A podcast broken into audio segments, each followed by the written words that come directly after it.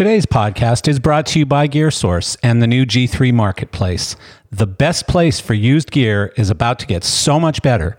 Beginning this summer, sellers will gain more power over your listings, advanced AI to help you make pricing and timing based decisions, an automation supported shipping system, lower seller costs, advanced marketing tools, a new cross rental platform, and near instant payment availability.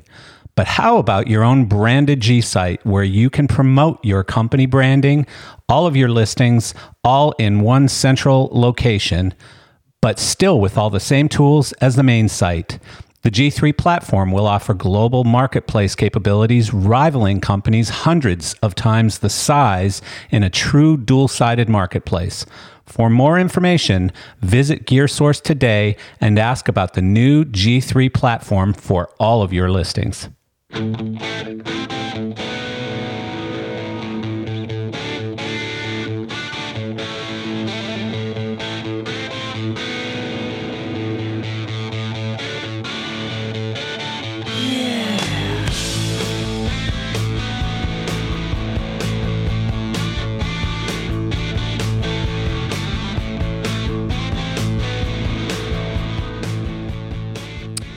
Well, hey, hello there, and thanks for joining me today on Geezers of Gear, episode number 104.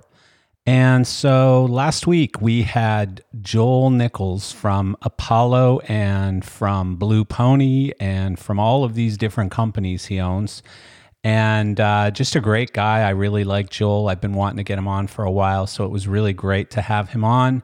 If you didn't hear it, go back and listen. Really cool advice from a great entrepreneur who's done some amazing things and continues to grow his businesses even you know during this pandemic and stuff so really good guy great podcast to listen to check it out episode 103 and um, next up for us after today, which uh, I will talk to you about who we've got today here in a moment, but next up will be tomorrow, which is Wednesday. I believe we will have it uploaded shortly after on Wednesday night. But we will have episode 105, which will be uh, another happy hour. I think it's number seven or eight. I can't even keep track anymore, but these happy hours are becoming somewhat legendary and uh, have been a lot of fun to do and are a lot of fun to um, you know just uh, go back and listen to and stuff. I mean just really great things being shared on these a lot of really cool people some new people adding in every week. Last week we had um, gosh i don't remember her name but uh, and Amy, I can't remember, but uh, a nice young lady from Red Rocks, which is most of our favorite venue, except I was reminded the load in and out are disgusting and really difficult. But aside from that, just an amazing place to see an act. And, um, you know, having her on talking about some of the cool changes that they're making, things that they're trying just to stay viable. And so um, as always, if you want to join us on the Wednesday happy hours, just shoot an email to geezers at gearsource.com and say, please add me to the happy hour. And your email will be added to the invite list and you will be kept uh, on that invite list for coming weeks as well, as long as uh, everyone thinks this is a cool thing to do on Wednesdays, anyways. Let me know when it's not. Um, what else did I want to talk about today? So, of course, COVID nineteen, coronavirus, you know, pandemic, uh, this this sort of crappy moment that we're all going through. Um, some of the things I saw come up last week, and I might have already talked about this one, but there's a guy I follow on uh, on Facebook who does a lot of these Facebook Live and and uh, YouTube videos and stuff. But a guy named uh, Marc Rebillet who's an EDM uh, artist. He very odd guy. He usually performs in either a like a kimono looking robe or sometimes in his underwear. And uh, he's usually in a room in his house or a hotel room or something. But he does these loops, you know, where these these people just use a looping machine and and a series of, you know, either uh, like production. Um, what do they call these things? Production center uh, types of devices, you know, where you got a bunch of buttons that you can program different sounds into them and stuff. But he'll create loops out of, you know, just weird sounds or shakers or his voice or sometimes, you know, actual drums and stuff. But he creates a song live and does it over and over again. And what happens, people call in and say, you know, uh, coronavirus and he'll make a whole song about coronavirus and then somebody will call in and say Volkswagen and he'll make a song about Volkswagen and just a super talented and entertaining guy. Anyways he announced last week uh, that he is doing a drive-in tour of the us so i don't know much more about it. I don't know dates or anything, but uh, you know he's he's a very interesting guy, and actually I would probably drive out and check that out just you know, because A, I want to see what a drive in concert is like, and B, uh, you know, I like him, and see. I want to promote live music in any way I can. So that's um, interesting. Another announcement that I saw made, I think it was maybe Thursday last week in their uh, in in his earnings call. Um, Michael Rapino, CEO of Live Nation, said that they are looking at doing uh, smaller tours and even sort of jump around tours. I forget what uh, uh, Patrick called it something, um, but anyways, you know these these sort of jump tours where you're not doing every city in every state, but you're jumping state to state, or maybe even missing a couple of states because they're still on lockdown or something. But they're looking at doing those things. They're looking at uh, the viability of drive-in shows or drive-in tours and, um, you know, it's good to hear because uh, a couple of weeks ago, we were hearing from Live Nation that they're sort of hunkered down, waiting until the end of 2021 or whatever. And that we didn't want to hear. So that's great news, I think. And uh, honestly, I mean, every day, all day, I'm seeing all kinds of interesting news uh, coming out. I'm seeing, you know, some good, some bad. Uh, one of the other things, someone sent me an article this morning. It was rather long, but very interesting. It was a lot about um, agents in the movie business and and producers and how that whole industry has shifted now. The the power has shifted from the agents over to the producers, and you know, with a massive sort of hole in content right now or a need for content because of all the streaming services sort of taking over. Uh, you know, with movie theaters being closed and stuff, streaming services have, have become so much more important. And so um, the pecking order has kind of changed in Hollywood. And that's causing other discussions. And I'm not sure if this guy knew something or if he just made these up, but he he made some interesting um, sort of uh, just developments that he came up with where he thinks or thought or maybe had information about companies like Disney and Amazon uh, taking over the movie theaters of this country. So that's that's uh, you know certainly an industry that's very challenged right now. They may or may not come back once this is all opened back up again. They're not going to be the first uh, businesses to reopen, of course. And so once they come back, will it still be a viable business model? And whether it is or not, uh, an interesting sort of um, I don't know, creative discussion happened from this guy where he said, Can you imagine Disney owning the movie theaters and be able to create a Disney experience around a Disney release while also offering other content, other movies, etc., or Amazon? You know, being able to offer Prime members, you know, uh, deals or early showings of of the new Star Wars or whatever.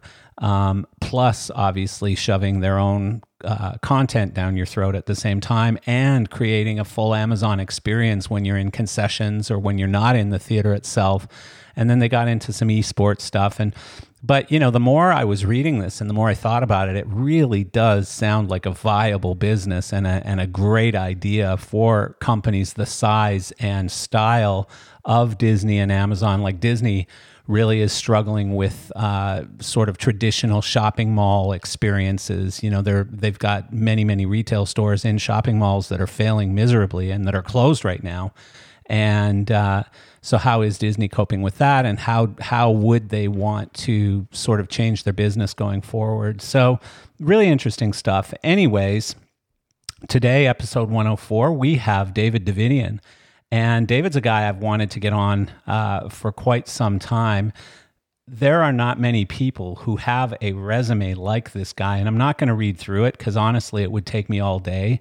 Um, I can't wait really to hear from him, just sort of the progression, because you know when you read his his resume, David's resume reads like a novel. I mean, it's so long, and there are so many acts, and he's been doing this for such a long time at such a high level and in multiple disciplines too. So not only has he worked with a lot of acts, but he's worked with a lot of different acts in a lot of different areas as a lighting designer, as a video designer, video director, production manager, tour manager. Just, you know, he's done so much with so many and has done it at a very high level with very high quality, done it very well, uh, is a great guy. And so please welcome with me, David Davidian. So, good morning and welcome, David. So happy to have you here. Oh, so happy to be here. It's the first time I ever done one of these kind of things. Oh, I, I can't even believe that, to be honest, because mo- most of the people I interview, most of the people I bring on this show have already done this a few times. And of course, when they finish, they go, "Well, you were by far the best." But, uh, but you know, well, so I see, you got that in the bag. Now. Yeah, yeah. but I'm surprised you. I mean, you've done so much, so it's incredible to me that your phone wouldn't be ringing off the hook saying, "Hey, could you come on my podcast?" But uh, fortunately nah. for you, now you've done the best one, and you, you don't have to do That's any right. of the other ones. But I I uh, I mean, I know that everybody's sitting around and has a lot of time right now. Although you know, so many people I know are doing like home renovations and oh. all those things you never have time to do when you're touring, right? That's right, so. man. Everybody's going to leave this with clean cars, cl- tidied backyards, and uh, painted furniture and all yeah. that kind of stuff. That's what I've been doing as well: painting lawn furniture and yeah. doing a yard and yeah, all that kind of good stuff. Yeah, I was going to ask you how you're keeping busy. You know, I mean, certainly. Uh, you know, again, when you spend half your year or more on the road, it's easy to find projects around the house to keep you busy, I guess. Right. Yeah. So it is, and of course, with the the tour managing stuff that I'm doing now and production stuff, that there's always eh, it's a few calls to deal with, and you know, shows being postponed and all yeah. that kind of stuff. So in the current role, I do have ongoing things there, rebooking stuff and yeah. looking at new dates and all that kind of happy. Well, that's good. New dates are you good. Know. You know, it, I mean, it probably for for designers and stuff, or I know for a lot of road guys, it's gotten to the point where you don't want to answer your phone because it's like, what's canceling now?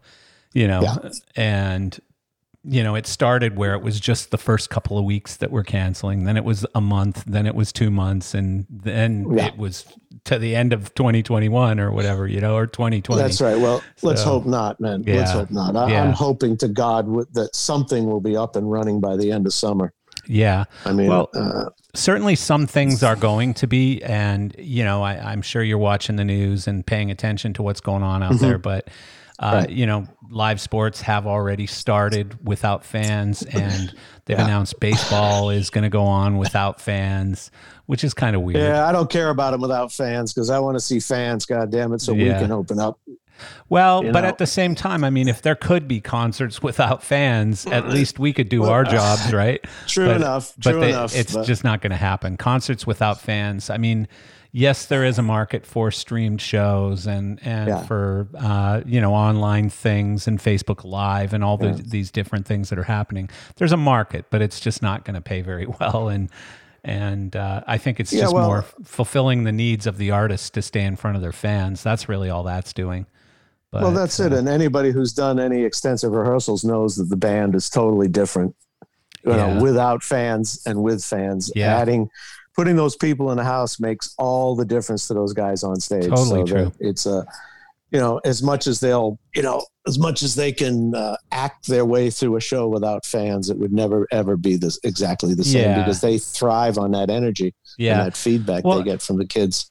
That's totally true. And I've heard the the flip side of that. Well, if you're a professional, you know, you should be able to do it. But it, it, there's yes, just an energy. True. Yeah, but there's an right. energy. I mean, I even yeah. saw it. I, you know, I'm a big UFC fighting fan, and mm-hmm. they had their big first uh, live event on Saturday night. And although the fighting looked pretty similar. I mean, it, it's a fight, right? Yeah. But they just didn't seem to have the same energy and excitement, and and like they weren't getting as pumped up as they would normally. And right, um, you know, the fighters after the fact said, yeah, it was fine. It you know, it seemed the same. Once you're in the ring, you're focused on the guy across from you, not on the fans in the audience or whatever. But I don't know. I mean, I, I think it's an event as much as it's just a fight between two people, right? So, Correct. I mean, and people are always interested in uh, people, you know, getting beat up and who's going to win. It's yeah. the same way they're interested in watching somebody play a guitar. But yeah, for the people who are doing the job, they feed off of that energy. Yeah. I mean, that's why crowds were created. That's why yeah. all these places were built because the energy that the uh, participants get from the audience is. Yeah. Uh, yeah. David, is any any are any of the artists that you work with, or any of the shows you're doing, or anything? Has anyone discussed sort of an alternative approach, like either fanless streaming or a drive-in? You know, like I don't know if you've seen these drive-in tours that have been announced and starting to be done. I haven't. I haven't. I heard a little bit about it. Yeah. Uh, in fact, I was talking with a friend of mine who works for Live Nation. He was saying something about these parking, you know, like drive-in, yeah, drive-in kind of shows that are supposed to happen. No, I haven't heard too much about them, and none of the artists, the, the none of the two artists I'm working with right now are talking about uh, doing anything like that. I mean, yeah. they have talked about doing some like uh, I don't know. That most of their stuff is is more charity orientated at yeah. this point, not yeah. not yeah. self, not sense. not really redoing, trying to get a kickstart on their careers per se. It's more like how can we, how can I help people, and how can I help the crew guys and the band guys that are now unemployed and yeah you know, well, and uh, your your artists as well, I believe, um, sort of fall into the kind of danger category, right? Like where yeah. they have to oh, be no concerned doubt. about their own health, and that's the same uh, among a lot of the sort of rock and roll classic rock crowd, classic artists, classic yeah, crowd, yeah. No, I mean, doubt. they have to be concerned about their own health because they're in the high risk category, and uh, they are indeed.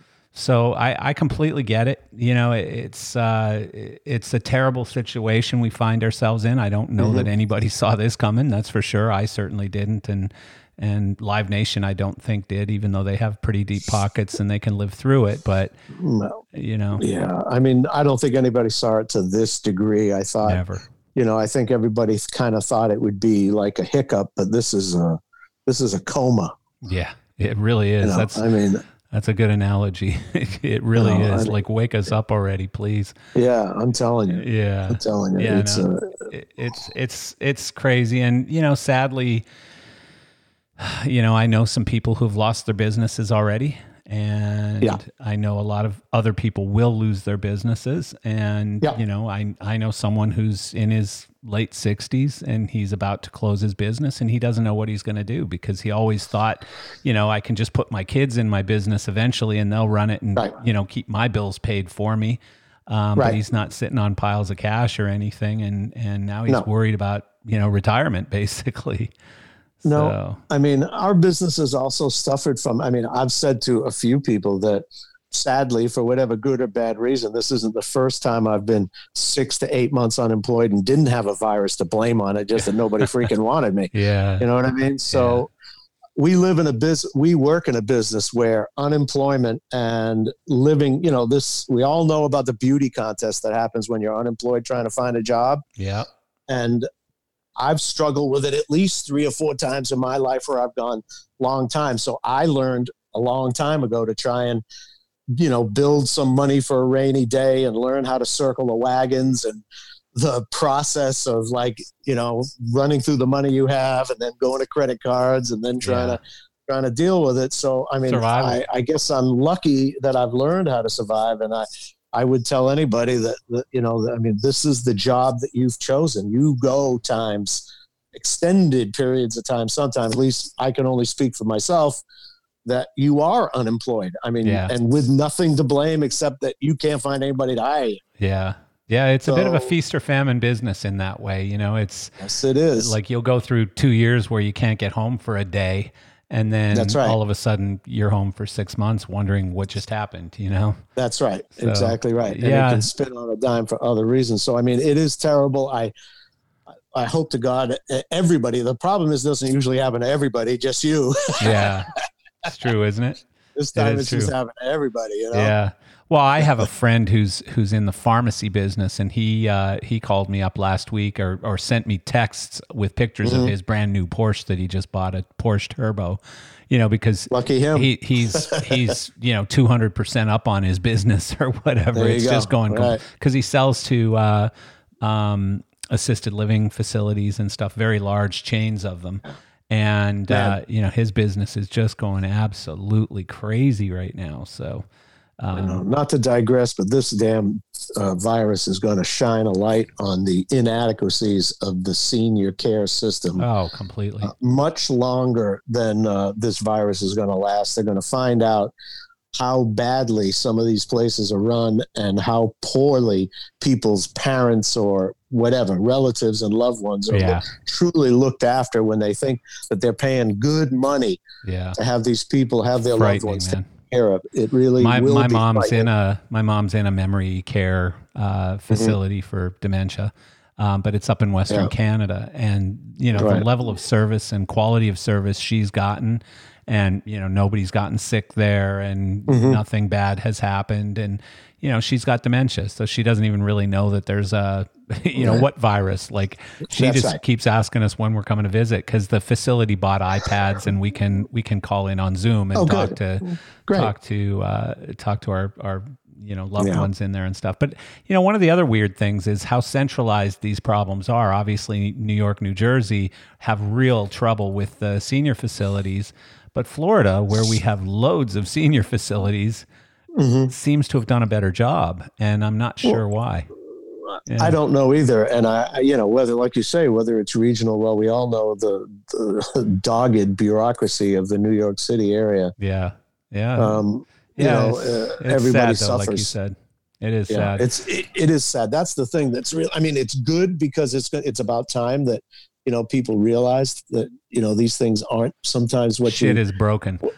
yeah, shit is broken, and you need yeah. to watch. Yeah, you need to look. You know, you need to like check in and do the yeah. Wake checks, wake up folks. Yeah. Yeah. for we'll sure. See. I mean, uh, so David, you've done so many things and, you know, I, I still have your resume open and, you know, normally on an intro, which I just did an intro before you came on, but oh, uh, normally on an intro, I'll go through someone's resume and yours, I didn't even try and start because I, I would add a 30 minute intro, just reading your, your resume. Uh, You've worked with so many artists, and I was talking with John Wiseman about you yesterday, and he said, oh, you know, really? that is a great guy, and John. he's done some amazing things. And his memory said that the first time the two of you worked together, what would you say it was? Do you remember? First time you worked with Wiseman? Uh, I'm not the first time I truly remember working with John is the Bon Jovi days. Yeah. Um, he said Night Ranger. Uh, but he was, yeah, he was in the, I was going to say, he's up in the Bay Area where I was living, and he was in Sacramento when I was in San Francisco. And yes, Night Ranger. That, yeah. that sounds absolutely true because Night Ranger was kind of yeah they were based up in the Bay Area as well and they opened for Sammy yeah uh, it was their first tour yeah. it was opening for Sammy and then I you know, like happens a lot. The opening act likes what you do, and you you know you do some work with them and all that. And uh, and yeah, I was up there working with them in the Bay Area, and I went to I couldn't go out on the road with them, um, right, right, because well because of God rest his soul Ed Leffler, who uh, I loved and everything, but he was very old school, and he was kind of like a lot of control. So yeah, if I worked for Sammy. I couldn't actually physically go anywhere else. Yeah. So, but let's but, let's go further back. So, you know, how yeah. did you get into this? And and quite often it's somebody who was a musician and Mm-mm. you know just couldn't make it as a drummer, so they became a lighting guy or whatever. No, nothing like that for me. Uh, I was a kid. I was just a kid. I mean, uh, I was just a kid in this uh, uh, New Bedford, Massachusetts, little Cape Cod kind of town, and uh, you know when I when I was a teenager, I mean, honest to God, you know, I was a big Elvis fan as a child. Yeah, and uh, I remember seeing the Beatles on Ed Sullivan, and I kind of dissed them, saying, "Ah, fucking Elvis is where it's at," you know. uh, but uh, you know, so I was a big Elvis fan. I, I went to all, I saw all the movies, I know all the records and all that stuff. And then, uh, and then really where it turned for me is, uh, for whatever reason, my mother in uh, 19, whatever it was, 68 or 69, for Christmas bought Led Zeppelin 1 for me. Jesus. Because somebody she knew told her that was like a good record for to buy a teenager, you know. Uh, and uh, I was 14 or 15, and that was the end of it. So I wore that record out, and I just became like, let's use the word, a music kind of kid who loved the music. I just got my license. So I, when I got my license, it was eight tracks, and I hung around with my friends, and I had a trunk full of eight tracks, and we'd drive around all day long, listen to music and stuff like that. So I just thought, well, how could I do this? You know, and I was in high school, and what I did was I went to a, uh, you know, I said, well, I want to go to some concerts, and I was so interested, I got into all the liner jackets and stuff like that. Yeah. So there was a local college near me, SMU, Southern Southeastern Massachusetts University. So I went, they had a, and this was in the years of God bless them, and I love them for death, the concert committees and yep. uh, college. You know, when, when colleges got a shit pile of money to have concerts and had to lose it all and all that. So they had concerts. So I, I went to the concert committee and I went to the college and I told them I went to school there and I wanted, to, I became the, a reviewer for the college newspaper. Right. So I went and I saw like four shows uh, and I got to interview Frank Zappa when I was wow. Like 16 years old. And uh, until they found out I was in high school and then they kicked me off. Uh. Right. And then I just was trying to, okay, how can I do this? How can I do this? And, uh, and I decided to try and put on shows. So, so I but, went to. But how'd you get this interview with Frank Zappa? Because I mean, I was working for the college newspaper and he was playing on the college. Wow, that is part so of the college cool. newspaper. And the fun, and the funny thing is, and I kind of remember like it was yesterday. And of course, you know, I was like totally freaked out because I was such a Zappa fan. Yeah. And uh, I studied for weeks trying to figure out the questions I would ask to not sound like an idiot and all that. so we get to the interview, and they have all the local papers around there asking him questions. And about ten minutes after we were into it, he like puts his foot down and throws everybody out. He throws all the news people out except me, what? saying that I was the only one asking intelligent questions and tossed all these you were a professional papers out. Yeah. Because I was a real fan. Right. So I remember it, never forget it. It was kind of funny. That and then, is so cool. It was weird, yeah, yeah. And uh, and then I started to put on local shows when I was a kid. Uh, my father actually then bought a bar, so I did one at his bar you know, local bands. And so I made a little money. And, so you were like uh, promoting these shows when you say you put them on? Yeah. Promoting. Yeah. Oh, wow. Promoting the shows. I huh. put them on. And uh, one at a VFW, one at my father's bar because I couldn't get into a bar because I wasn't drinking age. Right. But I get in my father's. But, and then, uh, and then, and then oddly enough, I'll try and keep this short, but oddly enough, one of my best friends' fathers was a bookmaker. Okay. So I talked my best friend's father into giving me $15,000 to put on a professional show with a professional band. I looked all around the city. I found this old theater that was run down. I found who owned it. And I told the owner, I said, if you let me put on a show in your venue, I'll go in and I'll clean it up, fix all the seats, you know, do everything I can to make it right. And the guy said, yeah. So me and my friends had a theater to hang out in the whole winter, and we fixed it up. And I took that money and I went to I went and I but found. hang on a sec. How does mm-hmm. how does a kid go to a guy and he's a bookmaker, but doesn't matter. He could be a car dealer or whatever. Was my best friend's father. But still, I mean, I can't go to my best friend's father today. And and you know the equivalent of I, fifteen thousand back then today is probably two hundred thousand or something. I mean, that's a couple hundred grand today, right? No, God, not 1971. I wouldn't say it's a couple hundred grand. But That's uh, 50 uh, years ago. Uh, yeah, don't have to remind me. that's 49 but, years uh, ago. That's that's a lot yeah. of money back then. But, but so uh, you go to this guy and and what did you tell him? You just said I told him I had put on two shows. I made some money. I had well, Bill Graham, the Fillmore East exists, the Fillmore West. Bill, who was a hero of mine, and I got to work with Bill Graham and work for BGP, which was like really one of those great things for me in my life. But yeah, um, uh, you know, I just kind of told him. I said, "Look, you have these things. People do it all the time. I made some money. I can make money for you, right? I can make, you know, I can make money for you, right? And did he, and, did uh, he did he make you sign some kind of a contract or something, or did he just give you the he's fifteen a bookmaker. grand? He's yeah, a bookie. He, he can get his money sign, back.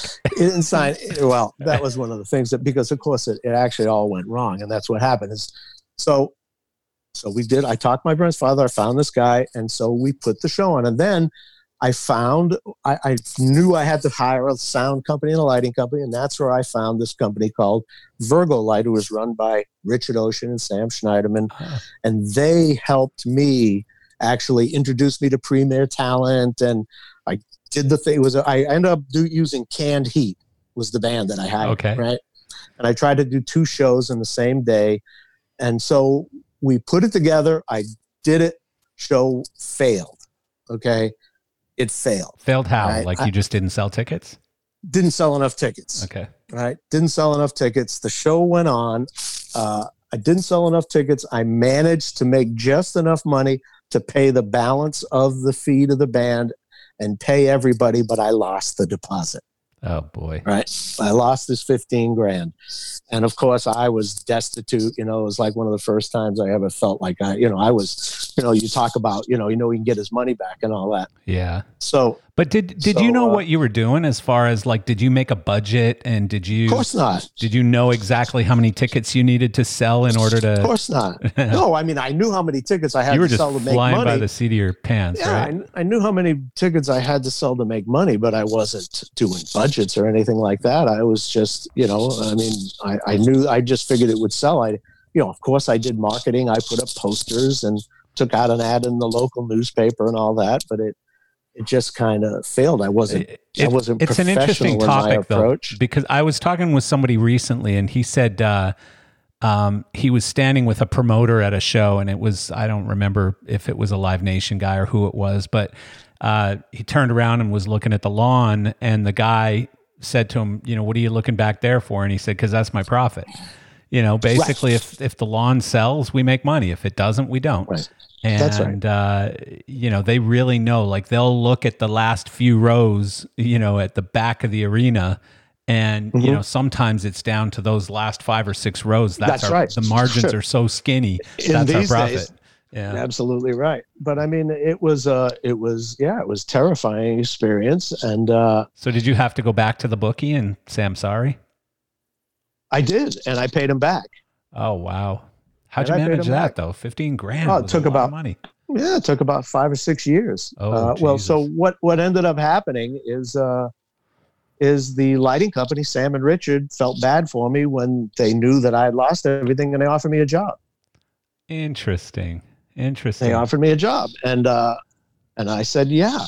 And then the next week I was going to do my first show as a lighting guy with Mountain in uh, Providence at the Palace Theater. Oh, that's interesting. And so uh, do you think if that show would have been successful with Canned Heat, you might have been a promoter today? Or I don't know. I, I, don't know. I certainly would have still known Sam and Richard, so it probably wouldn't have taken me that long to fail because I didn't. I mean, I was 17 or something at the time. That's and uh, I didn't have any real knowledge. I was totally, you know, I, you know, Canned Heat. I didn't have the money. You know, I didn't do the box office. Anything. I had to wait till the next morning. It was the classic thing where the next morning at like six in the morning, I was at the Holiday Inn knocking on the door of the road manager for Canned Heat with like my pile of one dollar bills and tens and twenties to like right. pay him off the balance, and I had to talk him into doing the show without full payment you oh know, because goodness. I hadn't counted the money yet and all that. Wow. wow. You know, a lot of learning then, went on though, huh? Yeah, but I mean, that's my way into it. And then I started doing lights for Sam and Richard. And then I worked with that company for like eight years and nine years. And Sam and Richard taught me all the basics of lighting and, you know, gave me my my tutorial on how to do lights and you know whatever you know additive mixing, subtractive mixing, angles, drama. So they gave you a gig and, and you really had no experience with lights, right? No, no, I Zero. never. Yeah, nothing, zero. So yeah. you know, so the, I mean, I started. I was the lighting crew guy. I was the crew. You know, it was yeah. me and Richard really, and for the most part. Sam was more administrative, although Sam did a bunch of shows. Yeah. So you were you were pushing you were pushing cases and wrapping sure. cables and absolutely the yeah. days of uh the days of pipe and base, baby. Yeah. Wow. Pipe Good times. Base. Good time. There's nothing more fun than taking an 18 foot pipe and boom with about 10 old Altman Lekos and Fresnels and trying to tip it backwards and catch it as it falls. Yeah, yeah. So were you, you know? were you there? That was called what? Virgo lighting or Virgo? Virgo light. Yeah. yeah. So were you with them when you designed your first show or was that later? Yes. Oh, you were. I was with them. Yeah, first time I actually designed a show would have been like 75, 76. Do you remember who it was? Um, my first real design client probably was Hot Tuna. Hot Tuna. That's right. That's wild. Yeah, yeah. That was uh, that was a lot of fun back then, boy. That was those were the days. But uh, yeah, because at the time, you know, our one of our bigger clients were Aerosmith, right? And right. then I just that was the first band I ever really toured extensively with. So as a crew guy, it was me and Richard in the truck driving would have our, you know, and the by 75 or four, we had Genie Towers, which I thought was the best thing ever happened in my life. Yeah. Was a Genie Tower. So you didn't have to, uh, so you didn't have to, you know, uh, didn't have to do pipe and boom, you know, yeah. so you just press a button and thing would go up in the air. Yeah. Yeah. You know, I mean, uh, what an invention that was. Yeah. And then trusses. I think the first time I ever saw a truss was at a Jethro Tull show somewhere in Boston Garden. And then Sam and Richard, they built their own truss. And uh, I'll tell you stupid things. I mean, Vermette Towers. First, tell you this old story. I don't, I don't want to tell too much of this stuff.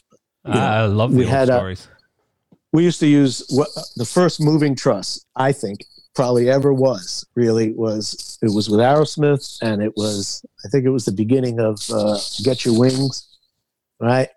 They had just made this truss, and they used they made a steel steel double row truss, right? And they used what's uh, called a Vermette lift to put it up, which was a Vermette lift was like a four inch square metal tube that arced backwards, and then when you cranked it up, the arc the arc came to straight okay. line, yep. right? Yep. So what we did, and there was a big nut about you know about the size of that on the uh, on the handle so what we did is we got two big Milwaukee half inch or three quarter inch drills and put the nut size on the drill. I was on one side and a stagehand was on the other. And when the show started, we, we had the fucking nut, we had the drill on the nut. And I'd take my head and I'd go like that, and we'd pull the trigger and fucking crank the drills, and the drills would raise the truss to the top of the Vermette Tower. Oh my God. Wow, that's insane. That's right, man. And the thing would get up to the top, and then the towers would go. Oh no! Until it settled. Yeah. well, and and you look at the safety standards we have today, and and you compare right. and go, "Whoa, we did some funny stuff." Oh yeah, man. Our pyro was a duplex box with the two Sta-Kon ends, and that I would take a single piece of copper wire yeah. and twist it between the Sta-Kons and then dump the gunpowder on it and then plug it into a wall socket. That's pretty much the time. exact same. We did the exact like I was in a band and and we were using pyro and we did the exact same thing, but we had this cool switching system where we used uh, it was a switch from like um, high beams on a car Oh yeah, and okay, cool. uh, that was like our relay to yeah. So mm-hmm. somebody in the band, as soon as everybody was away from the flash pots, somebody in the band would hit that switch, and whatever we had in there to burn that day would go up. Went up, and yeah. uh, nobody ever got hurt doing it that way. You know, we stayed pretty safe, and yeah. So yeah, I mean that's stuff. how I got into the business, man. And uh, yeah, that was funny stuff. I mean, I, it was amazing. Thank God we never had a never had any kind of a major accident, but you know, it was. I mean, Sam and Richard were very creative that way, and uh, like I said, I think that that was certainly the first moving truss I ever saw. And, was uh, was that the period of time though when like had you decided by now this is what I want to do for the rest yeah. of my career, for the rest of my life? Well, I, I never thought lighting. of it that way. I never thought of it so much that way as a career. I, I thought that it was really great and I just wanted to do it until it ran out. Yeah. put it that way. Yeah. You know, I mean, remember, I was still just young, in yeah. 19, 20, 20 years old. I, yeah. I didn't think that, you know, you were having a blast. Like you, that was okay. Yeah. yeah. Yeah. It was hard work, you know. I mean, this was during the gas days when the gas shortage was there. Right. So we used to have a 50 gallon drum of gas in the back of the truck that we'd have to siphon in case we couldn't find a gas station. Oh God. It had a 50 gallon drum of gas in there and a hose. And uh, like every time when we'd pull up to a loading dock, we'd have to tell everybody put out their cigarettes, step away from the back of the thing and open it up. But yeah, we, we carried a 50 gallon drum of gasoline in the back of the truck. Well, and when you're the youngest guy, you're probably always the low guy on the totem pole too. So you're the guy sure. who gets to do the siphoning, and that's right. Yeah, you get all the shitty jobs. Yeah, that's right. But uh, you know, I mean, I learned a lot, and uh, you know, was a crew chief for many, many, many years. Yeah. So, what was your first uh, touring act that you were the designer? You were the LD, and well, like I say, probably Hot Tuna. Uh, Hot so Tuna was probably one of them. Oh yeah, I was with oh, them okay. for three or four, three or four years. Oh wow, on, you know, but never like never east, never west of the Mississippi. Okay. Uh, we did everything east of the Mississippi, and John Richardson, Jr. Uh, Morpheus, did yeah. everything west of the Mississippi. Oh, that's interesting. Yeah, that's was that common? Was that common back then that you'd split an act with a Western company? Well, lighting was local at that time. Yeah. Nobody carried it. Nobody carried it. So these bands would use Hot Tuna used us east of the Mississippi. They used Morpheus west of the Mississippi. Yeah. I mean, there was so, no moving lights yet or anything, so it wasn't very complicated. No, moving lights didn't really start until 1980, 81. Yeah, you know, with Gen- with Genesis. Right. Right. Uh, That's when know. everything got a little bit uh, more expensive, more complicated. Yeah. Well, yeah, yeah. Color Changer just came out previous to that. I mean, I was the crew chief on the Rolling Stones in 81, right? The Tattoo You thing. Yeah. And uh, and we went to go see Genesis. We were playing uh, DC and then Madison Square Garden, and Genesis were playing Forest Hills with their brand new moving light system. Yeah. And we went to go see them, and it pissed down rain, and the whole thing was a freaking mess. We, I remember us all walking back saying, "Ooh, thank God we didn't have those things." Yeah, yeah, yeah. So, what was your first moving light show then? Do you remember? Um, you you mean for me as yeah. a designer? Yeah. Uh, uh, my moving lights for me didn't come until really uh, Bon Jovi and Van Halen. Really? Huh. Mm-hmm. That was a while yeah. later, huh? Uh, 86, 85, 86. Yeah. Yeah, I'd have to go look at my damn resume to see what I was doing before then. But so, is it uh, true that you worked for Sammy when yeah, Sammy joined Van Halen, right? Correct. That's why. That's I came. That was I came with that. Van Halen adopted the manager, Ed Leffler, my Sammy, and myself because Pete went with Dave. Interesting. Interesting. Yeah.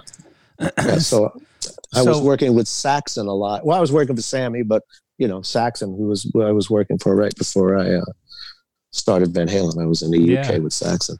So that was a that was a pretty nice uh, bump, I guess. It was it was terrific. Van I mean, Halen it was, was uh, a big deal.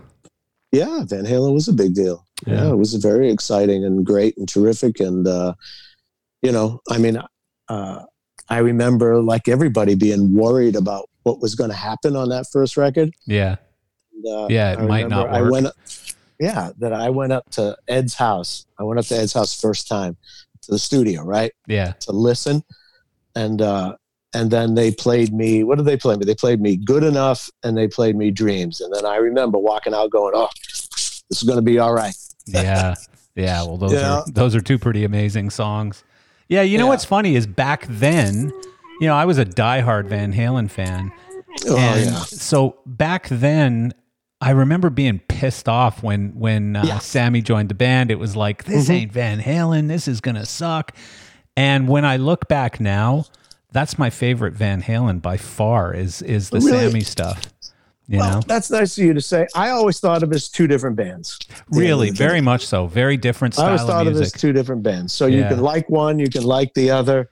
Sammy yeah. never had that kind of you know, let's use the word. Well, I don't want to use that word, but you know, Sammy and Dave, two different animals. Yeah, two yeah, different animals. Much. So yeah, they brought their individual bonuses and drawbacks to the band, and uh, and like I say, I always from day one thought that it was two different bands. So Yeah. you you liked one, you liked the other. Hopefully, you could like both and appreciate Yeah. both. But One I never got one tied up in that. certainly has more lasting power on his vocal abilities than the other one.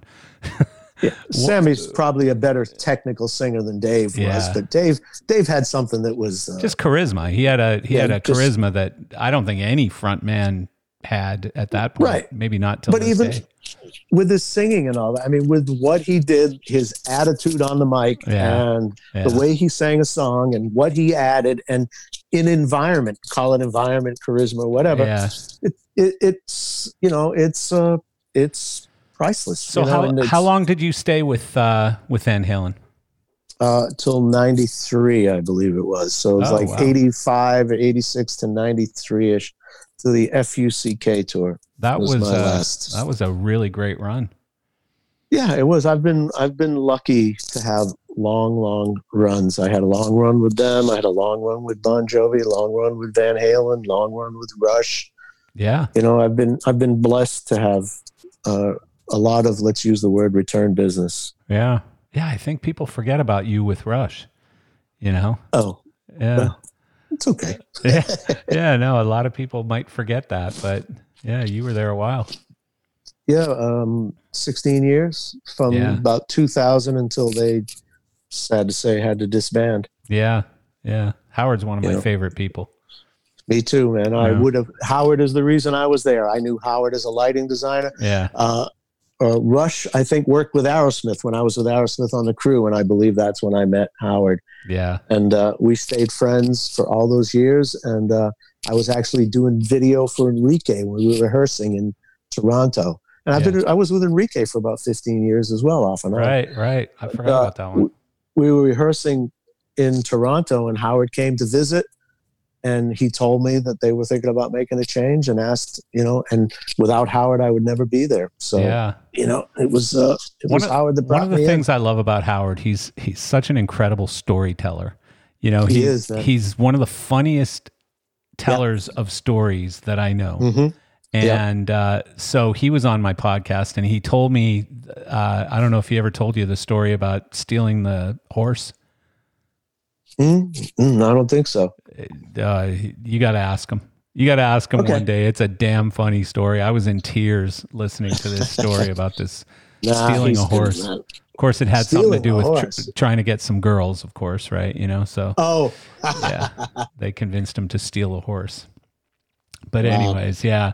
So you know, one of the one of the super interesting things I think about David Davidian is the fact that you have been so incredibly diverse in your career, and um, Oh, thanks. you know, again, I mean, there's this there's this massive list of bands that you were with, but when Right. when you look at your resume, it doesn't just list all these bands with LD at the top. It's you know, there's this list that Oh, yeah. that's LD, and then there's this list that's video director, and this one's production management, and this one's tour manager, and so yeah. I'm I'm assuming that much of that was just down to necessity. That you know, hey, I need Yes. a gig. I'm going to learn a lot of different skills.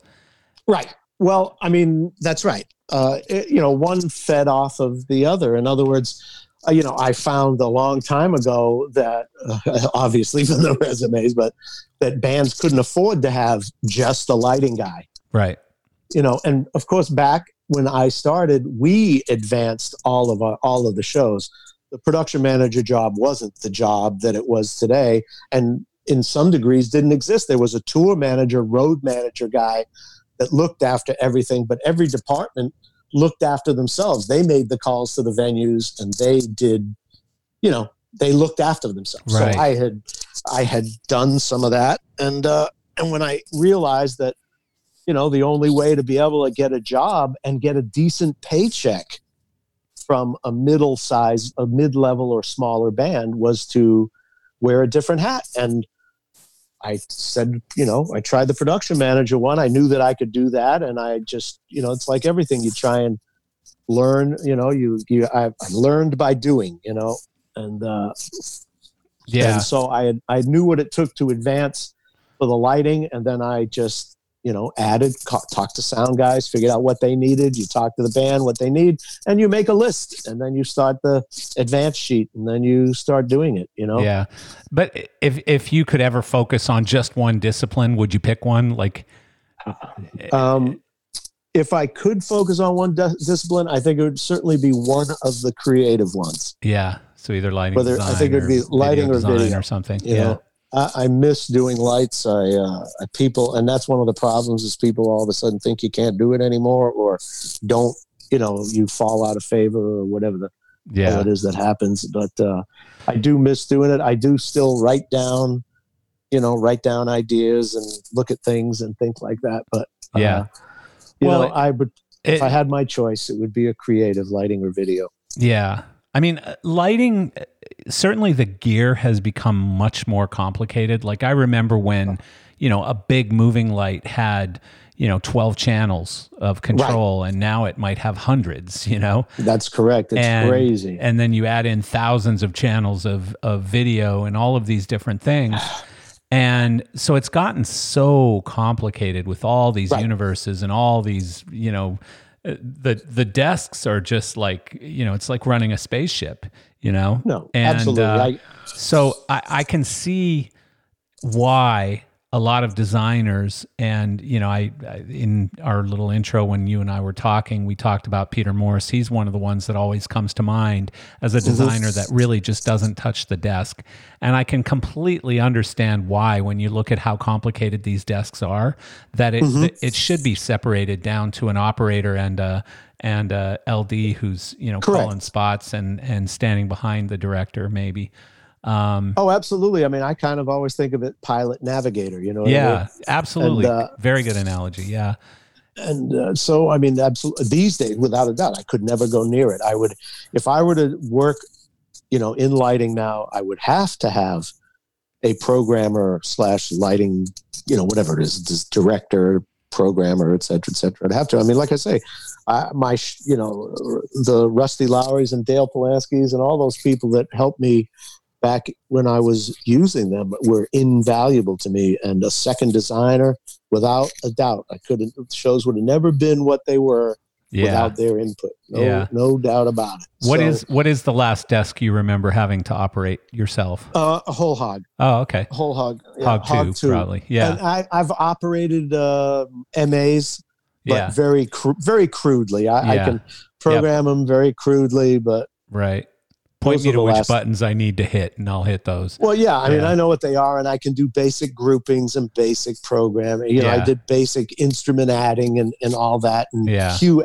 I could never really build the show from scratch. I would yeah. even in those, I would have somebody build it, but I could edit cues and yeah. add cues, yeah, and, yeah, and do things like that, but very, you know, crudely. Yeah. And, uh, so I did operate a MA two and a MA one and a Hog two, but you know, not not with any real proficiency, let's say. Yeah. You know, as far as on the on the actual execution side, pushing the faders, I'm fine, but in the actual let's call it programming side. Right, right. No, I get it. Do you yeah. still do you still uh do you still love it? Yeah, oh, yeah. no doubt. You still love the no business. Doubt. You still look forward to going yeah. out on a on a tour Absolutely. or for a series of shows or whatever. Absolutely. It's still very exciting every time the house lights go out. It's still very rewarding to to feel like you're bringing this joy to the fans. It's still yeah. very, you know, it's very interesting. The travel, it, it's it's still a great job. You know, yeah. it's uh, you know, it's uh. Well, I think also, I mean, at least I get the impression that classic artists, um, are different. Like in other words, if you were with, you know, Justin Bieber or somebody who's younger, they mm-hmm. might want to do six shows a week. Mm-hmm. And um, you know, you're just constantly running around like a lunatic. Whereas when you're with Alice Cooper, it's probably a little less hectic. FYI, pace. Alice will do six shows a week. Really? He always does. Always does five. Wow, he loves that. So huh? Just, just to, just to just to give you that perspective, the, that guy is. So I was machine, wrong. Actually, no, you weren't wrong. In general, in general, that is absolutely the case. Yeah. but uh, you know, like Rush, for instance, poor Ged, you know, it's hard for Ged to keep. They yeah. would. It's one on, one off. For the the actual classic artist scene, it's pretty much one on, one off. Yeah. You know, but uh, Alice is an exception. But I worry about him. I mean, now that I'm like personal with him, yeah, I worry about that. But no, Alice can definitely do five a week. Yeah. You know, he, I've seen Alice do, you know, eight shows in 12 days. You know what I mean? That kind of thing, you know, plus he's like, a, he's a Callaway golf endorsee. So then he goes out during the day and does all this business golf stuff too, right? He just plays. He does a meet. He meets the pros. He plays in the morning. Alice is, is very into his routine. Yeah. So every day he plays golf. He comes back. He has dinner. He takes a nap, and then he goes to work. And yeah. then on days off, him and his wife go to the movies or have dinner and on church it's on sunday. You know he's a man that's loves his routine. He's an amazing guy. Wonderful. Yeah. i saw alice as a punter in 1972 on killer tour. Yeah. You know i was like i snuck out of the house didn't tell my mother kind of thing. Yeah. And uh, i never would have thought back then you know. But he is I was, he is a joy was, to be around. I was talking with him once recently, and uh, I told him you were my first concert, and he says, "When was that?" And I had to think for a minute. I'm like, "Okay, well, I'm I, I think I was 51 or 52 at the time." And I said, "So I'm 52." And uh, so I think it was in like 75 and he goes, "Oh, so that was probably Nightmare." And I said, "No, it was it was Alice Cooper's show." And mm-hmm. uh, I remember it, and and uh, he goes, "Oh, you probably remember it better than I do." Yeah. and I said, "Yeah, you were a little wasted." I remember he cr- he climbed up somehow. He managed to get him his drunk ass up this speaker stack on one side of the stage, but then he couldn't mm-hmm. get down. So they had to send a bunch of crew guys up there to help Alice yeah. get down off the speaker stack because he was just out of his mind. Yeah.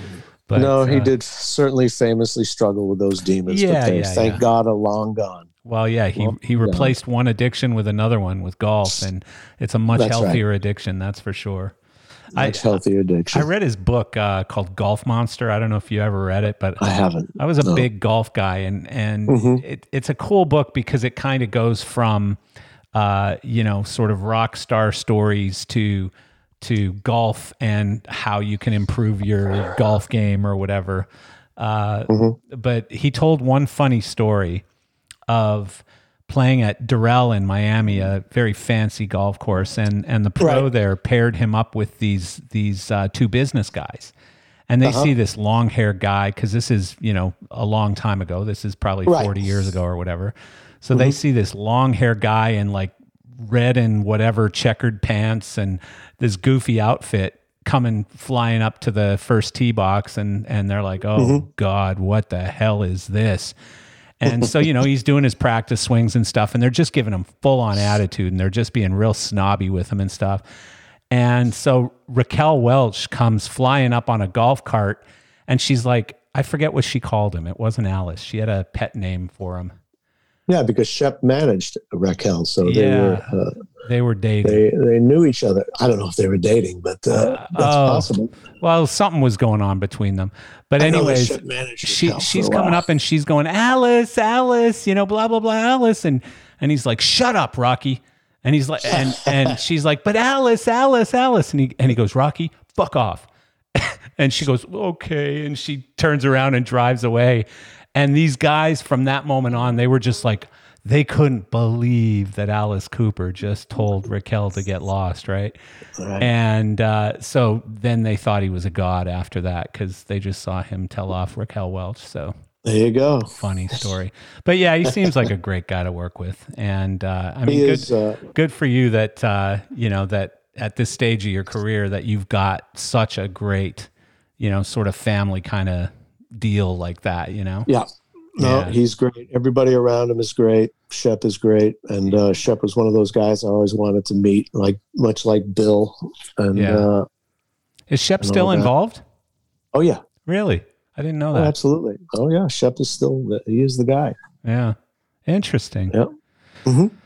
So yeah, I have a, a few sort of final questions that I like to ask everyone. And so, first, what is the best piece of advice that you have ever given or received that you can recall?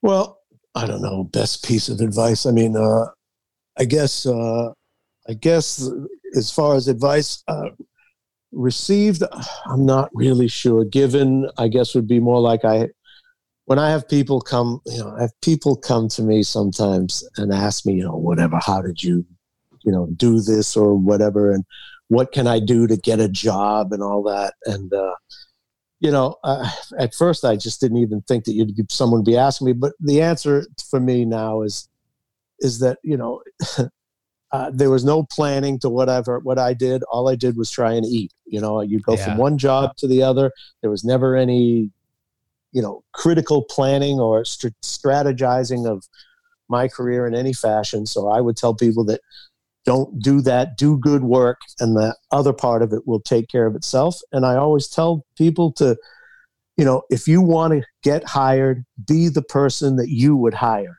I said just think about it. I said anybody who wants to hire somebody wants somebody who they know they can depend on who they can trust who won't you know stab them in the back who will know when to ask questions know when to take initiative always do more than is asked of them. That's always look really to be helpful, advice. and you know, always be there. That it's not you know, and and so if you're that person, you will make an impression on somebody who works with you and they'll think about you when they get hired. I said, like I said, I said, think about who you would want to hire. Yeah. If you were going to hire somebody, who would you want?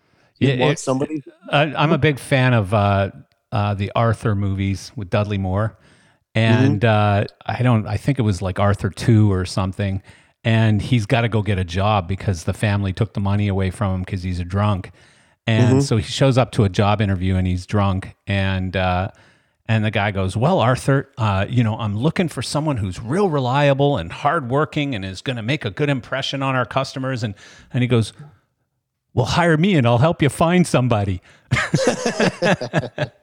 that's right. Yeah, it's a great yeah, line. Man. But no, that's that's really good advice. I'm be the person you know that that uh, you would hire. You would hire. Yeah, that's really fantastic advice. So you know, we just talked about some of the moments and some of the the artists that you've worked with and stuff. But I feel like in our industry, maybe more than any other industry, we get these pinch me moments where you're just sitting there and it, sometimes you're behind the desk, sometimes you're in a hotel room just sitting chatting with somebody. Sometimes you're across from them at a breakfast table, whatever it is. But mm-hmm. what, what's your biggest career pinch me moment? You know, I, honestly, I've only had one to tell you the truth. To be perfectly honest, I honestly usually never think about that. Yeah. Honestly, but I had one moment, and honestly, I remember it because it was just one time in my life. I was in some outdoor stadium in Spain, and I think I was doing a Bon Jovi show there. But at that particular day, I was Van Halen's lighting designer, Bon Jovi's lighting designer, and ACDC's video director. Jesus. And I thought to myself, I just, whatever, it just came to me like while I was doing something, I was saying, that just dawned on me at one time and I thought, wow, you know what? I'm pretty fucking lucky right now. Oh shit! this. Then I said this couldn't last, and of course it never did. yeah, and it didn't. Yeah, careful, didn't. careful so, what you wish for, right? That was my probably in my whole life my only pinch me moment, and I have to admit to having it. And uh, oh, that's a that that's a it. really cool one. That's incredible. I mean, you you had every right to be pretty proud and and uh, happy at that moment because three pretty incredible proud, artists you're never way too humble, David. you know well, that. Never proud, but happy. You're never so grateful. humble. Ah, you are man, so humble. Just, I mean, you've done dude, some really incredible things. You've had a career that, you know, I think young people getting into this business could only dream of at this point. And I'm a worker uh, bee, man. That's all uh, I've ever been is a worker bee, man. It's it's yeah. uh, you know, I mean, I've had a lot of opportunity. I'm grateful, you know, like and and you know, for me, the the coolest things was like I made that catwalk truss, right? You know, for Sammy, and that was like the first time catwalk trusses were ever used, right? And right. I remember, you know, that made me really happy to be able to do something like that. I, you know, it's the first one to put a damn uh, color changer on a Molefay, you yeah. know, and and those kind of things were great for me. And the the show tower thing, you know, yeah. which you know, I told you about those Vermette lifts, man. Yeah, with Sammy Jesus. Hagar, and we had an overweighted truss, and we sent it up on like what was it? It was there was a it was a different kind of.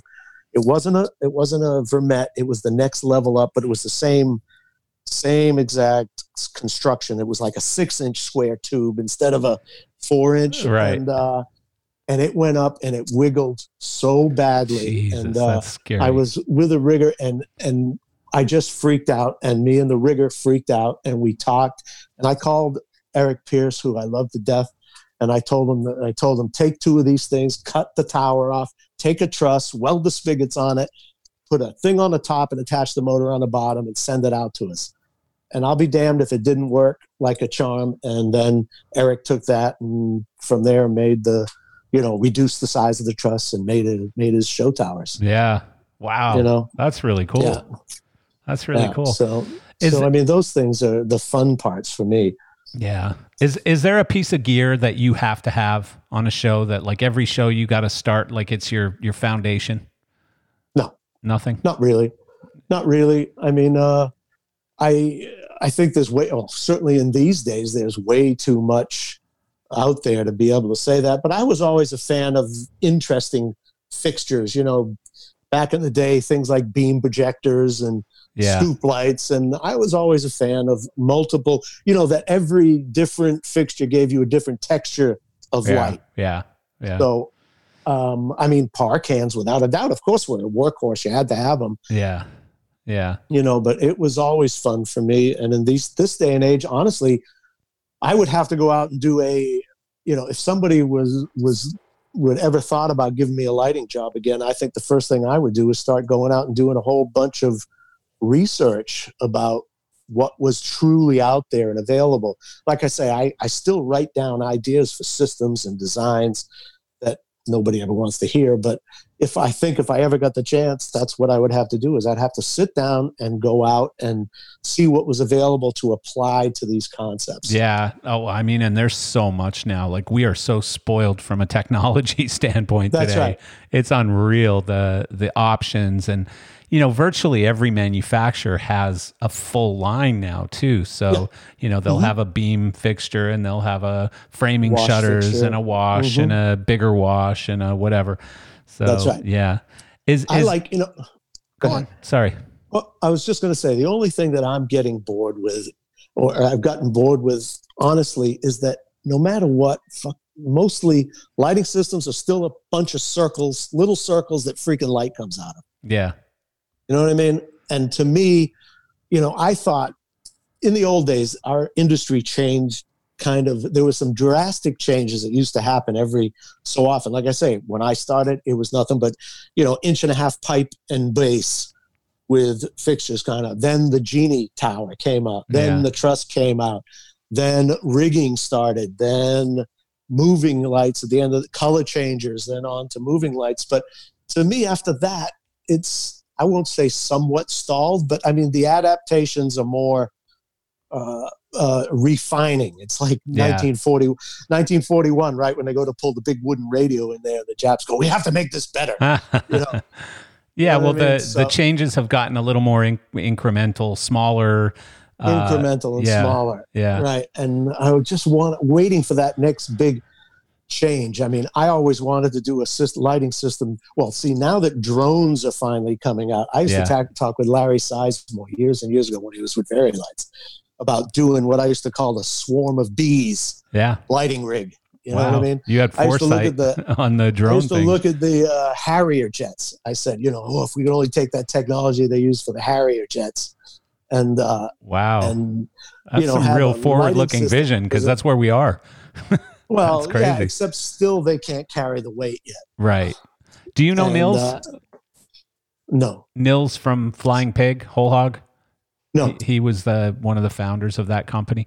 He has Mhm. a he has a new company called Verge Aero, which does drone shows.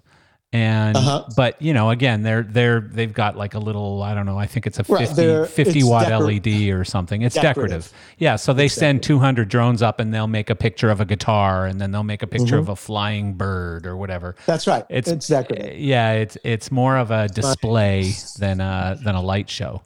Uh, Um, My swarm of bees has never happened. This was the closest I ever tried to do that was that damn Monsters of Rock show, which was such a failure for me technologically. Well, corporate failure. But uh, why? Why is that? What What happened? Well, what happened? Unfortunately, the companies that were involved just were unable to deliver the to the design spec, and the whole thing turned into a real mess. Yeah, it was uh, one of my just about. Well, if I came as close to a nervous breakdown in my life as I ever had during that thing, it was uh, it was a true, true, true disappointment for me. Wow, it was one of the worst times of my whole life, honestly. But, wow, wow, that's yeah. crazy. It was well, it was gut wrenching. I had a lot of, you know, I mean, in every show I do, I have a lot personally invested in these things, and to watch something, you know, especially when there was so much advanced planning that went into it, and uh, you know, uh, people overstretched. You know, so they, you they, were were you the overall designer on it, or what was your yeah. role? Yeah, yeah. And sure. so you you came up with a design and you handed it to vendors, and it just didn't end up being what it was supposed to be but yeah, not by a long shot. No, right. I mean, uh, there was meant to be a, a, uh, computer rigging system that was meant to be developed for the thing that failed. Yeah, there was a, a round of moving lights that was supposed to be designed that failed, oh, and boy. also it was my beginning. You know, it was my creation of what turned ended up being uh, uh, Skytrackers, what ended up being, she's poor Jack's company, uh, Syncrolites. Yeah. that what ended up turning up to be Syncrolites failed. In fact, the, those failures, were Jack saw them and ended up buying the failed company out and then using that to uh, create Syncrolite. Oh, wow. Out of that, out of the dust of that. And then I had a, the staging company uh, failed to a lesser degree. In other words, they were they were let's put it this way they were able to del- we had designed a product that was meant to be this was meant to be stadiums in the, in the round right okay so we had designed a roof that was what was it 160 by 70 foot deep that was held up by two pillars that were about 18 or 20 foot square okay left and right with a hundred and 15 foot stage opening. Okay. Right. And uh, and what ended up happening is is that uh, although the company delivered the roof that could do that thing, they had told me that the stage would go up and whatever I think it was up in five days or up in seven days. Let's just use for a number up in seven days and out in three. Well, it took them two and a half weeks to build it the first time. Holy shit. And it took them a week and a half to take it out. Wow. And what ended up happening, and then not only that, we had to, we built two of them and we were leapfrogging them and had back to back shows based on them. Wow. And so what ended up happening is we couldn't do the shows with those with that system because there weren't enough there wasn't enough of them to be able to you know physically make all the shows in the time frame because of the the because of the time and, it took to build them. time yeah wow so then we had to add a conventional we had to add a conventional outdoor stage to it but the biggest conventional outdoor stage opening was 80 feet and so i had total redesign. well i mean well yeah total redesign and I mean, what had happened, the, the way the system was, the, the, the, basic design of the system was a, if you take a stop sign and then drew lines through all the corners, you know, broke it up into, let's my, use one of my least favorite words, pods. Yeah. You know, based on that. And then in between those, and there were gaps in those pods. So left to right, there were 120 foot trusses that around the perimeter, there were also pods that were hung you know, it was a downstage, a center, and upstage pod that were hung on these tracks that were meant to run left and right. Okay. Okay. So those were have, supposed to have the ability to track on stage and lower down to be animated, right? But of course, you know, the computer rigging system failed. Oh, God. And so they ended up being fixed and couldn't move. But the system was still so wide, couldn't fit into the 80 foot, you know, the damn stop sign was 80 feet. So having to add, you know, it was it was a real cluster. And then all of the moving lights, all of the what were then what became synchro lights was supposed to be in the center of each one of those pods. Nothing. Couldn't fail. Couldn't deliver them. Jesus. And then there were like 60 or 70 of the regular size moving lights that the same company failed to deliver. And uh, wild. I, I've never been involved in a, a show like that. You know, yeah. Where, well, you don't want to be failed on every front. You don't want to be. It was about a nerve, you know. And the thing of it was, is I would go into the, uh, I would go into the pre-production things, you know, do spot checks, and I would say, "This isn't looking right. This, this is. I'm not feeling good about this." And I would be told that hey, you're just being paranoid, you know how you are, you know, that kind of a thing. You know, once we make the first one, the other ones would just come off the line like flies, you know.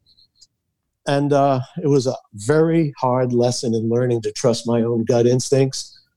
And uh, and then I had another one of these kind of vendors look at me and say, you know, if you're going to do these big shows, you have to deal with the with the uh, you know whatever you want to call it the, the the problems you have in the beginning. And I I looked at him and grabbed him by the lapels and I said, I know the difference between that and what's going on here. Yeah, yeah. These aren't like growing you know? pains. This is just yeah. you know poorly executed. Well, yeah. I mean, it's just if they had just come clean, but of course they had so much money invested in R and D and fabrication that nobody wanted to say that it wasn't until That's it was just there. Terrible. And then terrible.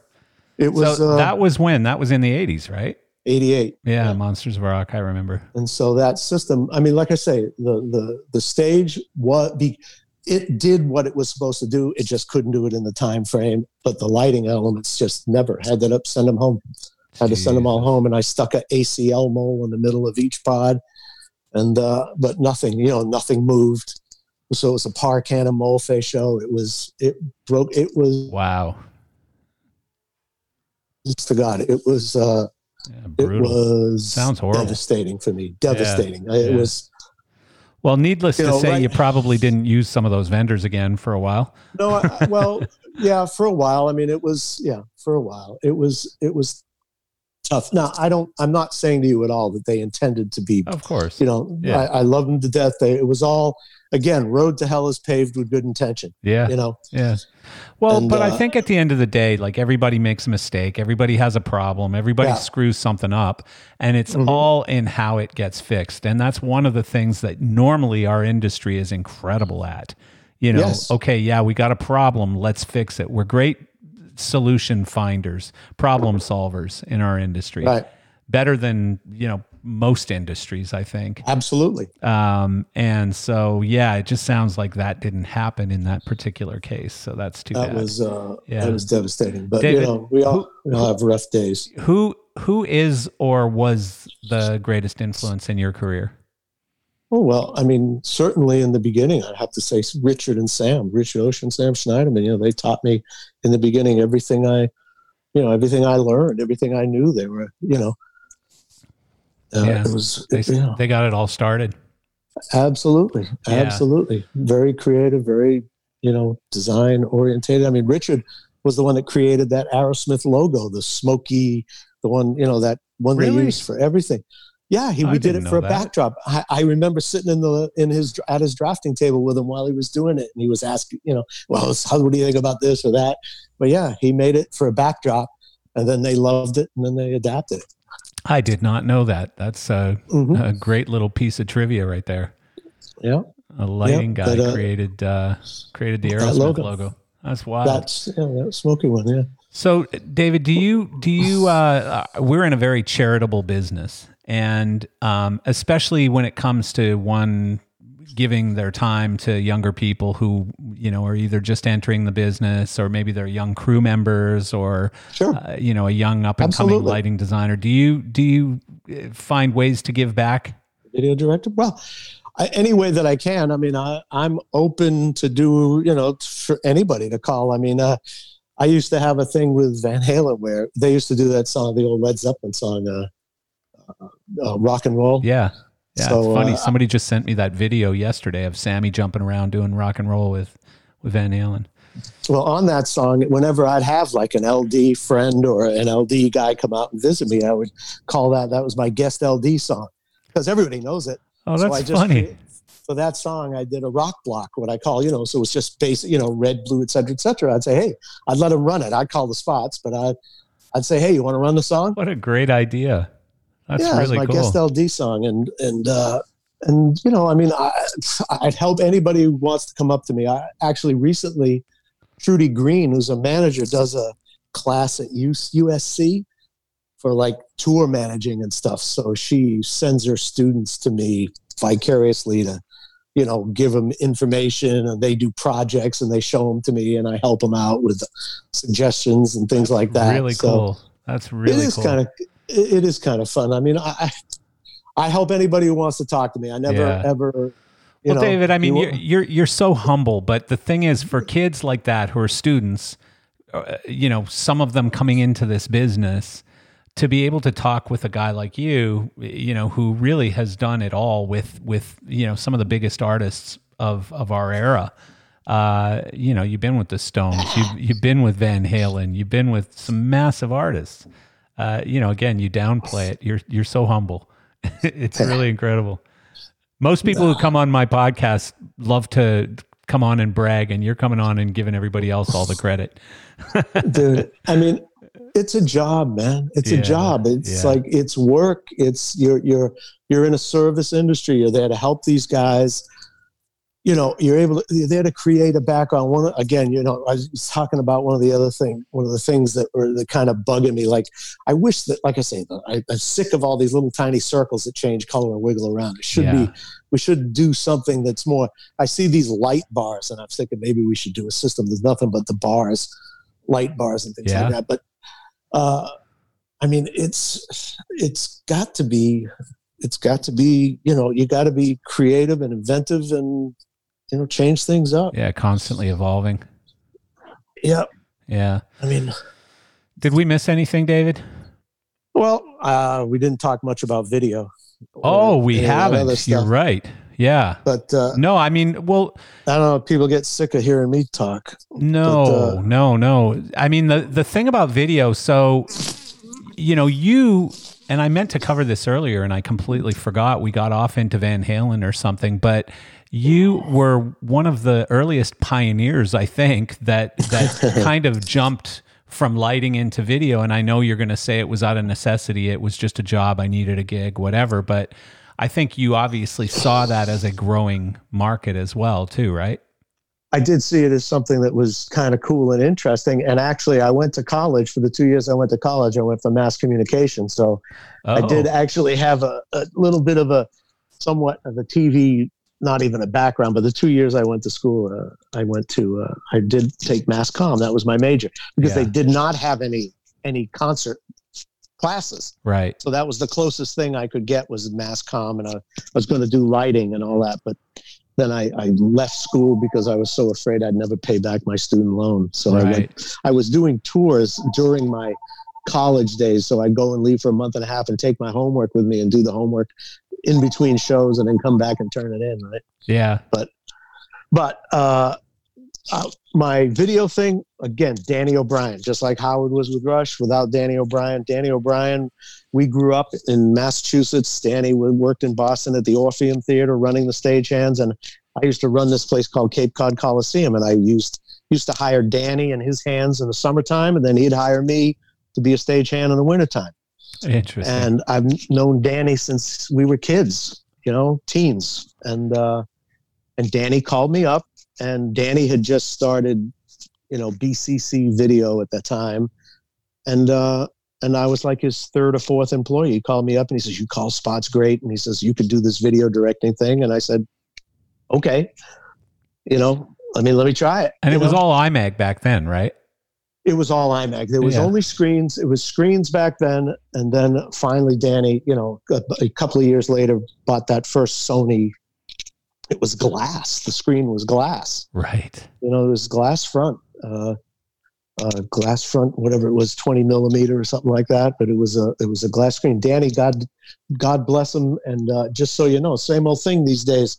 You know, it's I've always been a worker. I've never really put my let's put it call it my ass on the line financially and all that. But yeah. I watched Danny finance his house, do everything, give up everything he had to buy that first screen. And such respect, such, you know what I mean? That's, yeah, that's, that's what it's all about. You know, people say, well, how do you do this? You risk it all. Yeah.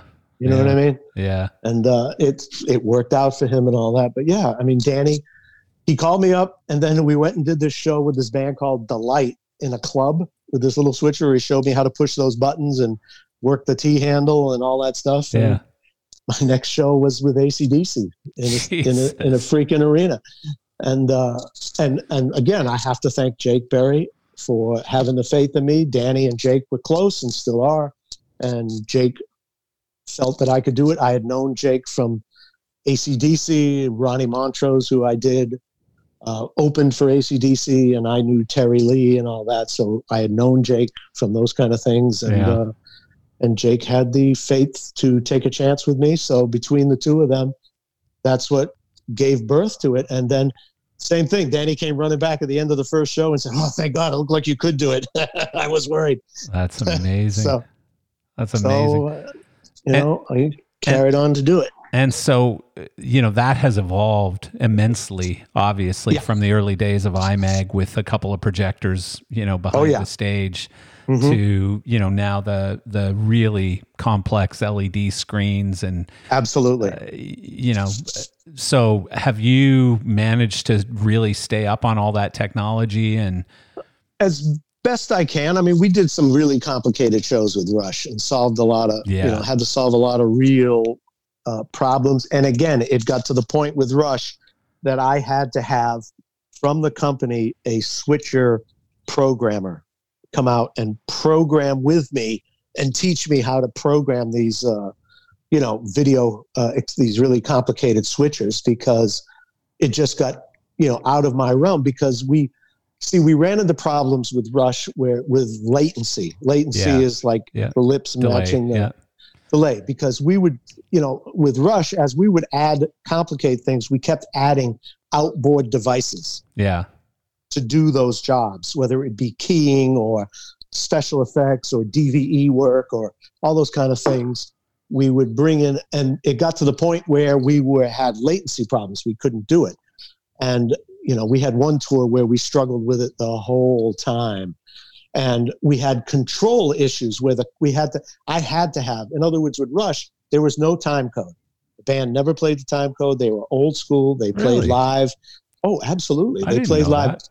every cue i triggered manually. Every single playback all that stuff.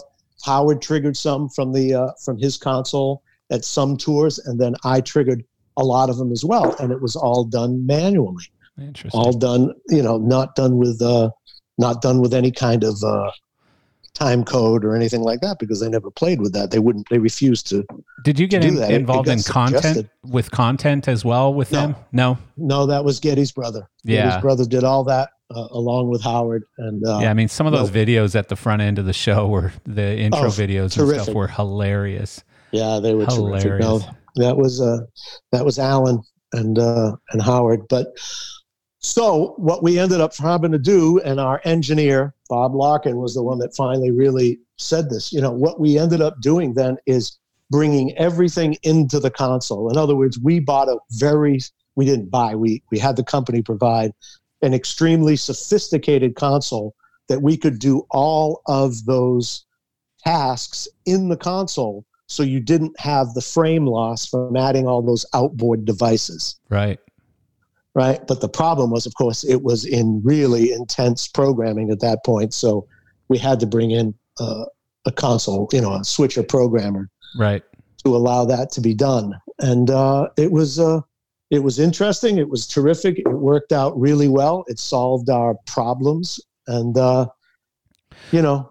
So what what are some of the challenges though when it comes to you know I mean it's I think it's interesting that you come from a lighting design background and then you go into video design video direction Mhm. and so what's what like I always feel like I'm I'm battling a fight or I'm I'm viewing a fight a battle between lighting Mhm. and video and Mhm. who's going to win this week or or during this show or whatever no sometimes you wouldn't it, do it with me no No, I mean I'm a lighting guy, so I I'm sympathetic to it. I mean I would let everybody let the guy do his show as it was, right? And then you look at the show, and if there's problem areas, you record the show and you bring the guy back, and you bring the guy back and you talk about it and say, Yeah. okay, do you know this looks like this on camera? You know, yeah. do you want to do something about it? Do you want to fix it? Do you want to, you know, what do you think we can do? And then I talk to the engineer and I say, what can we do to make it easier? Or I talk to the lighting guy and say, you know, do you want to fix it? Yeah. Or we put a piece of playback in there. you know what I mean? Yeah.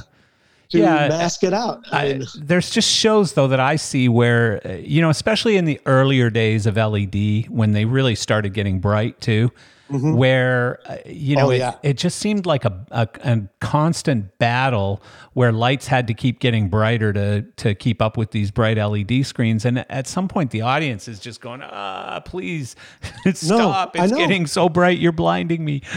I you know. completely, I completely agree. And again, with Howard and I, or with any guy, I'd put the we'd set the screen at a brightness and we'd work it out. Yeah. Basically, if he'd asked me to turn it down to a point, I'd look at it. You know, for again, for me, I have no ego set in this thing. Yeah, You know, I don't give a shit if the screen is on one, yeah, as long if everybody's happy and that's the way they want to look at it, yeah, that's fine. You know, Yeah. you want you want to coke with those fries. You know, I mean, yeah, yeah. you know, I mean, that's the thing with me is I'm there to make the whole show look as good as it can. yeah. So if that means taking the screen down to two, take the screen down to two and we try it out. Uh, We look at it. yeah. You know, it's it shouldn't be about, you know, my screen, my lights, my this. The idea is to provide the best background environment for the artist. Yeah. To accentuate their music the best way that you can think of.